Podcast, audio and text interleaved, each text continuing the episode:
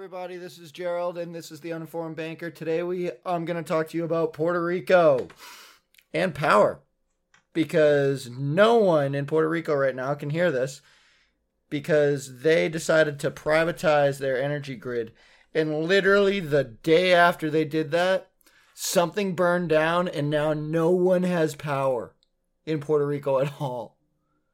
Like, holy shit! I've heard of terrible like launches, but this must be the worst launch since Cheetos lip balm. And yes, you may not have heard of Cheetos lip balm, but it was an actual thing. It came out in 2005, and it's lip balm that tastes like Cheetos.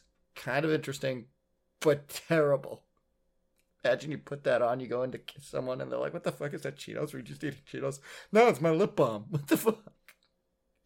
But yeah, so I feel terrible for these people because they they've had a shit year with the hurricane and everything. But well, the hurricane, then the pandemic, and then oh gosh, and now this.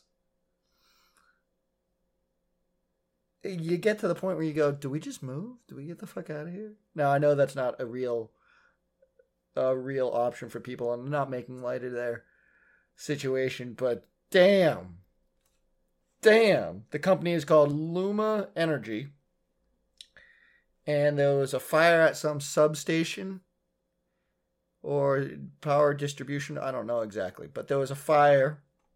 Not saying that it's their fault or anything like that. I actually don't think it was their fault.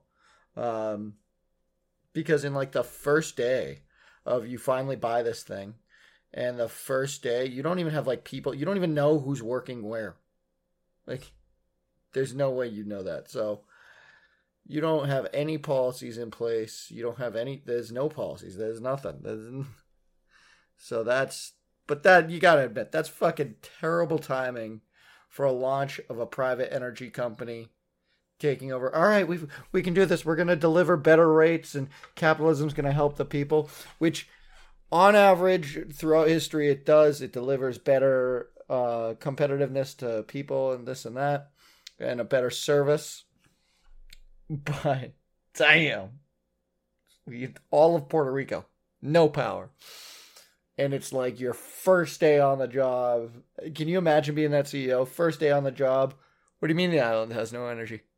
And, and it's our fault? Well, it's not our fault, but we're the ones that's supposed to get them the energy, and there's none of it. Fuck. Like, Jesus. So, thoughts and prayers to everyone in Puerto Rico. Have a great day, everyone, and bye.